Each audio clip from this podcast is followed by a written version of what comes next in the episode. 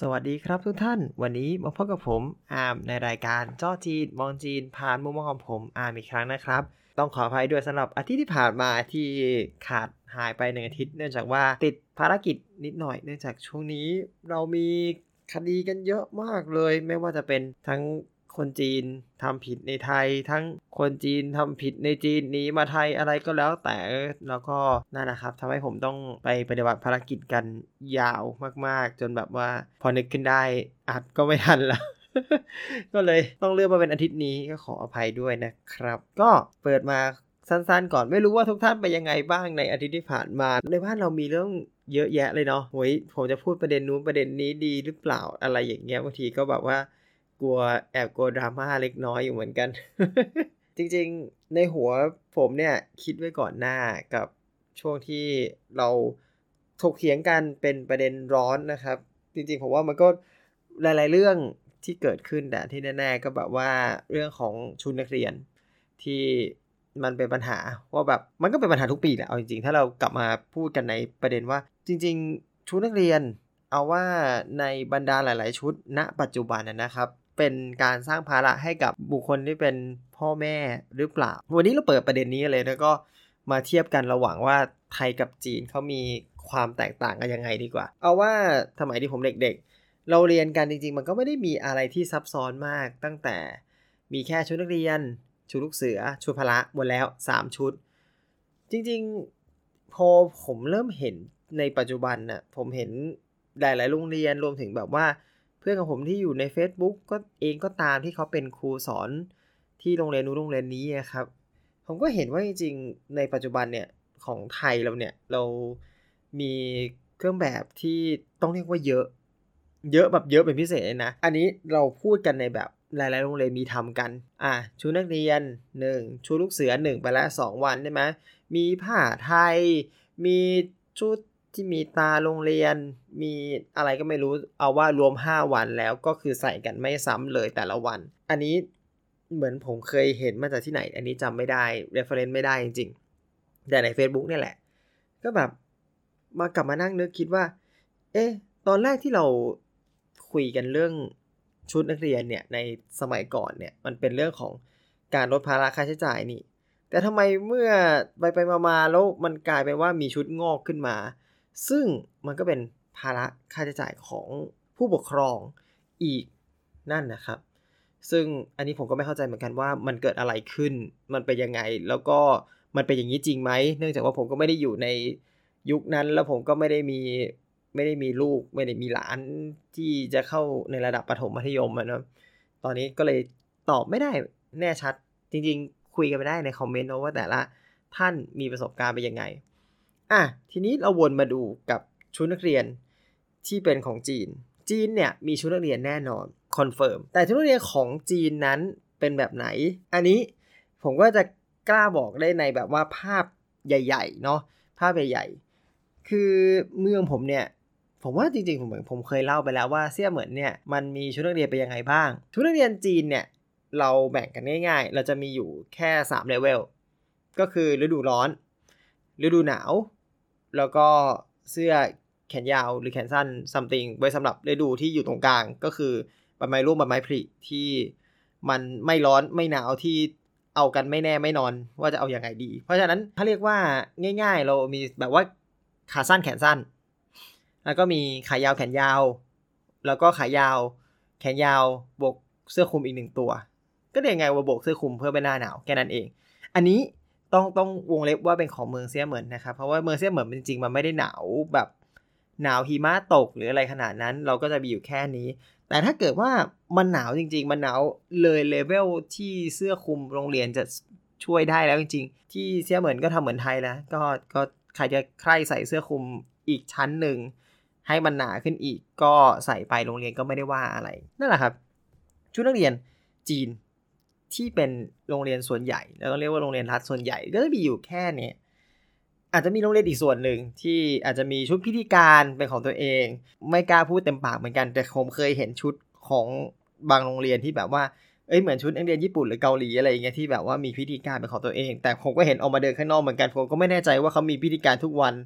หรือว่ากลายเป็นเครื่องแบบนักเรียนของเขากันแน่นะฮะ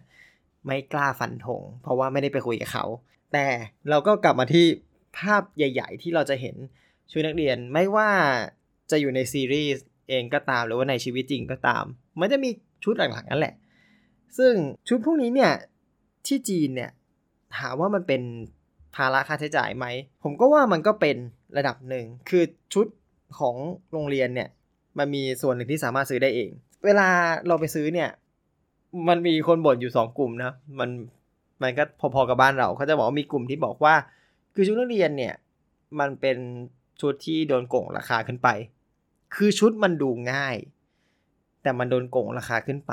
ทำให้รู้สึกว่าแบบมันการซื้อแล้วมันไม่แฟร์ซื้อ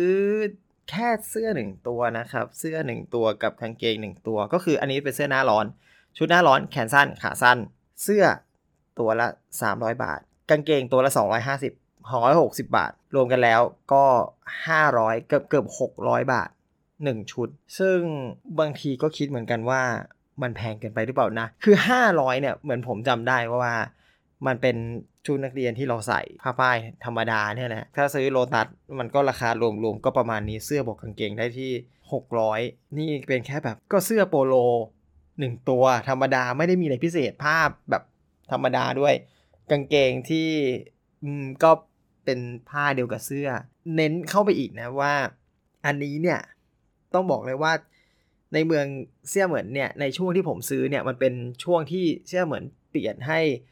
นักโรงเรียนทั้งหมดในเสี่ยเหมือนเนี่ยใช้เครื่องแบบแบบเดียวกัน ก็คือเป็นชุดเหมือนกัน 3 แบบเหมือนกันแต่ละสามแบบเนี่ยใช้สีเดียวกันทั้งเมือง แค่สลับว่าผู้ชายผู้หญิงสลับสีน้ำเงินกับแดง คือมันจะมีส่วนที่เป็นสีแดงและส่วนที่เป็นสีน้ำเงินแบบ เหมือนแบบสมมติว่ามีตรง อกสีแดง แขนสีน้ำเงินอะไรเงี้ย แล้วก็ก็จะสลับกันผู้ชายก็จะเป็นอกสีน้ำเงิน แขนสีแดง ประมาณนี้ไม่ได้แบบว่ามีอะไรมากมาย แต่ มันก็อย่างที่เห็นนั่นแหละรู้สึกว่า เอ้ย จริง ๆ ราคาในชุดนักเรียนจีนเองมันก็แพงเหมือนกัน ก็ไม่รู้เหมือนกันว่าทำไมแพง นักเรียนหลายคนคือเคยคุยกับน้องที่เป็นนักเรียนเขาก็บอกว่าจริง ๆ เหมือนชุดนักเรียนก็เป็นชุดหนึ่งที่โกงราคากันพอสมควรนะครับ มันก็เลยทำให้มันเป็นราคาสิ่งที่เป็นราคาแพง แต่ทั้งนี้ทั้งนั้นผมก็เชื่อว่า อันนี้ไม่ได้คุยในรายละเอียดเหมือนกันแต่ว่าแต่ผมก็เชื่อว่าโรงเรียนก็มีแจกส่วนหนึ่ง แต่นอกจากนั้นคือไม่ว่าอย่างไรก็ตามชุดนักเรียนของจีนเขาเป็นไซส์เขาไม่ได้เหมือนเราที่เราเป็นผ้าฝ้ายข้อเสียของมันคือมันยืดไม่ได้ใช่ไหมแล้วเราไม่สามารถจะสั่งชุดนักเรียนให้ใหญ่กว่าที่ตัวเองเป็นได้มากอย่างเงี้ย มันก็ทำให้แบบชุดนักเรียนต้องมีเบอร์ไล่ไปตั้งแต่เท่าไหร่ถึงเท่าไหร่ว่ากันไป มันก็ใหญ่มากไม่ได้ เล็กมากไม่ได้ แต่ในขณะที่ไอเนี้ยมันเป็น SML XL XXL XXL มันก็สามารถใส่ตัวเดียวจนแบบสภาพผุพังได้ ยาวมากๆ คือผมเคยรู้จักคนหนึ่งที่แบบว่าใส่เหมือนแบบว่าอยู่โรงเรียนนี้ก็ตลอด 3 ปีก็คือซื้อแค่ เซตเดียว แล้วก็แบบว่ามีอสักประมาณ2อสตัว เพราะว่าซักเปลี่ยนกันไปใช่ไหมแล้วก็อยู่ไปถึง 3 ปี ซึ่งอันนี้เนี่ยจริงๆ ถ้ากลับมาพูดถึงบ้านเราอะมันก็มันก็ทำได้ยากข้อแรกถึงแม้ว่าของจีนเองจะมีปัญหาที่ว่าราคาสูงกว่าเสื้อผ้าปกติเองก็ตาม แต่ว่ามันก็ดูว่าในเรื่องของคอสที่มันเกิดขึ้นต่อปีมันถูกลงกว่า เพราะมันใช้ได้ยาวกว่า ข้อที่ 2 เสื้อจีนเป็นแบบนี้แล้ว วัฒนธรรมของทางจีนเนี่ยเขาก็ไม่ได้เน้นว่าเสื้อมันต้องเรียบมาก พอบ้านเราเป็นผ้าฝ้ายมันก็ต้องรีด ซึ่งตอนเด็กๆผมเองไม่ได้รีด แม่ผมเป็นคนรีด แล้วผมพยายามจะรีด แล้วไม่เคยรีดได้เรียบสักทีแม่ผมก็เลยน่าจะยอมแพ้ไปแล้ว ตอนตอนเด็กที่ผมพยายามฝึก ก็แม่ก็รีดให้ตลอดอะไรอย่างเงี้ยครับ มันก็มันก็ต้องมารีดให้มันเรียบ พอมันยับมันก็ดูไม่ดี มันก็เลยเป็นปัญหาว่าแทนที่ มันจะช่วยลดชุดนักเรียนให้มันดูง่ายเนี่ยมันกลายเป็นเรื่องที่ยากและซับซ้อนมากขึ้น อย่างที่ว่าพอวนกลับไปที่จีนนะครับ คือจีนมันเป็นแค่เสื้อเชิ้ตแบบเสื้อโปโล และกางเกง แล้วก็จบทุกคนซักซักแล้วตาก รีดไม่รีดไม่มีใครใส่ใจอยู่แล้ว เพราะว่ามันก็มันก็ดูธรรมดา แต่ต้องต้องบอกวัฒนธรรมว่าจีนไม่ค่อย รีดกันหรอก น้อยมากที่จะรีดจริง ๆ เพราะฉะนั้นมันก็สะดวก มันก็สะดวกจริงๆ ก็คือซักตากปุ๊บเลยแบบว่าตอนเช้าตื่นมาป้าผ้าแห้ง แห้งทันปุ๊บหยิบมาใส่เลยแล้วไปออกไปเรียนเลย ไม่ต้องแบบพิธีพิธานอย่างบ้านเราที่จะต้องรีดก่อนอะไรก่อนแล้วกว่าจะไปได้ อันนี้ยังไม่รวมว่าแบบว่าบางที่ที่กระโปรงต้องเป็นพลีทอีก หรืออะไรก็ตามที่แบบมีรอยจีบรอยอะไรเงี้ย ซึ่งผมเองคนรีดที่ที่แม่ ยอมแพ้กับผมไปแล้วก็ก็คือพยายามรีด แต่ว่ามันสุดท้ายทั้งหมดทั้งมวลแล้วก็บางทีมันก็แอบแอบทำให้เรากลับมาคิดว่าแบบเราทำไปแบบนี้เราเราได้อะไรขึ้นมา แต่ก็ อืม นั่นแหละ ผมว่าจริง ๆในประเด็นในเรื่องของชุดนักเรียนที่ที่ผ่านมาเนี่ย คือผมว่าเราสามารถหาจุดที่มันที่มันเป็นตรงกลางได้ มาก คือถ้าสมมติว่ามีคนยังได้ชุดนักเรียนอยู่เพื่อความเป็นยูนิตี้ความเป็นนักเรียนหรืออะไรก็แล้วแต่อย่างเงี้ยครับ ผมว่าเราสามารถไปดูแบบแบบจีนได้เอออันนี้นี่คือถ้าลดเน้นด้านการลดคอสนะครับ เพราะผมเชื่อว่าบ้านเราอะสามารถทำเสื้อผ้าได้ถูกกว่าจีน อันนี้เป็นข้อแรกที่ผมค่อนข้างยืนยันว่าเราทำเสื้อผ้าได้ถูกกว่า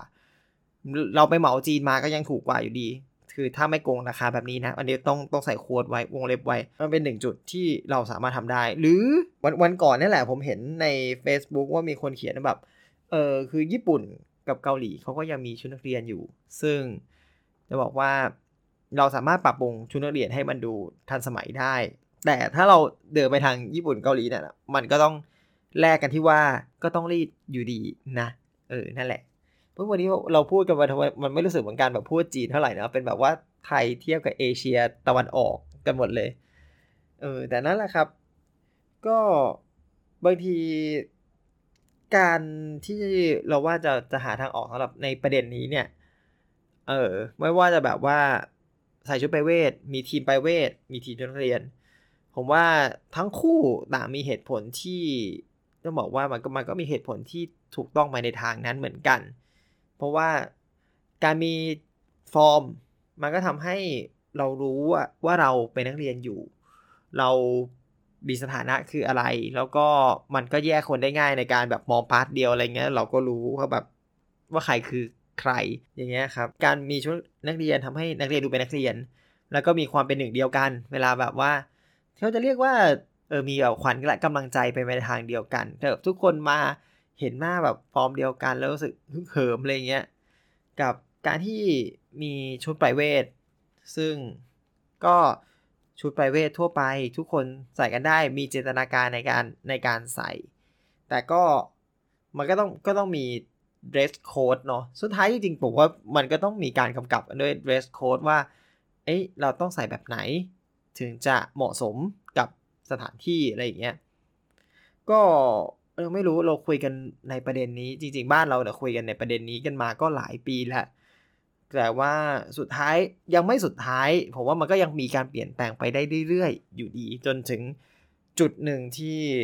เราคงมีข้อตกลง มีจุดตรงกลางที่ที่เข้าใจซึ่งกันและกันอย่างเงี้ยครับ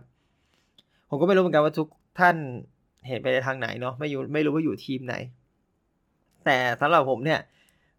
ผมก็ สำหรับผมยืนอยู่ในในชุดของของด้านการลดคอสมากกว่า แต่ก็อยากจะให้มันอยู่จุดกลาง อย่างเช่นอย่างที่ผมบอกนะครับว่าแบบเราทำเหมือนจีนได้ ในขณะที่ลดจากผ้าฝ้ายมาเป็นแค่เสื้อโปโลธรรมดา เออ ให้มันแบบว่าอยู่ด้วยกัน แล้วก็มันก็จะถูกลงถ้าเกิดเราทำในในระดับแมสมากขึ้น มันก็จะถูกลงต้นทุนก็ถูกลง ผู้ปกครองก็จะประหยัดได้มากขึ้น และเสื้อด้วยความที่มันยืดได้ มันมันปรับขนาดได้ มันไม่ได้เป็นขนาดตายตัว มันก็ทำให้สามารถยังไปต่อได้อีกหลายปี ยังสามารถลดคอสไปได้อีกหลายปี ก็ไม่ทราบเหมือนกันว่าท่านผู้ฟังมีความเห็นยังไง เรามาแลกเปลี่ยนความเห็นกันได้นะครับ จริง ๆ ประเด็นนี้ผมว่าเรายังต้องมีการค่อยๆเปลี่ยนแปลงกันไปเนาะไม่ว่าอย่างไรก็ตาม เราก็รอดูครับ อนาคต